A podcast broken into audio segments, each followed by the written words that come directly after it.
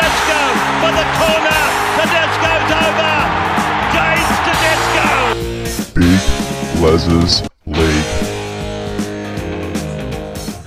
Hello and welcome back to Big Les's League and all a rugby league experience. I'm your host, Big Les. What a game last night from the Penrith Panthers and the Manly Sea Eagles. It was honestly a game that in the first two or three minutes, I thought Manly was going to win. They came out firing. Penrith were really on the back foot, and then all of a sudden, those two disallowed tries and Manly get the upper hand. They get the momentum and they win that game. It was an absolute masterclass there from Penrith. Without Nathan Cleary, I really wasn't expecting much from them, but they came out and they proved me wrong.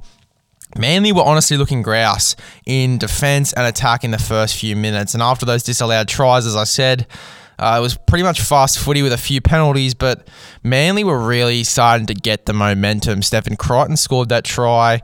From then on, it was a really fast paced game. Obviously, Ethan Bullemor had some really good runs in there. He scored a try at the end of the half, but Kikau v Harper as well. Anyway, it was just such a fantastic game to watch, and I just want to highlight Sean O'Sullivan. I thought his efforts last night were unreal, and I think if they're going to stick with him over the next few weeks while Cleary's out, then they they won't be in much trouble at all. I think Sean O'Sullivan looked really comfortable. His balls were really good. He was throwing some really good balls there.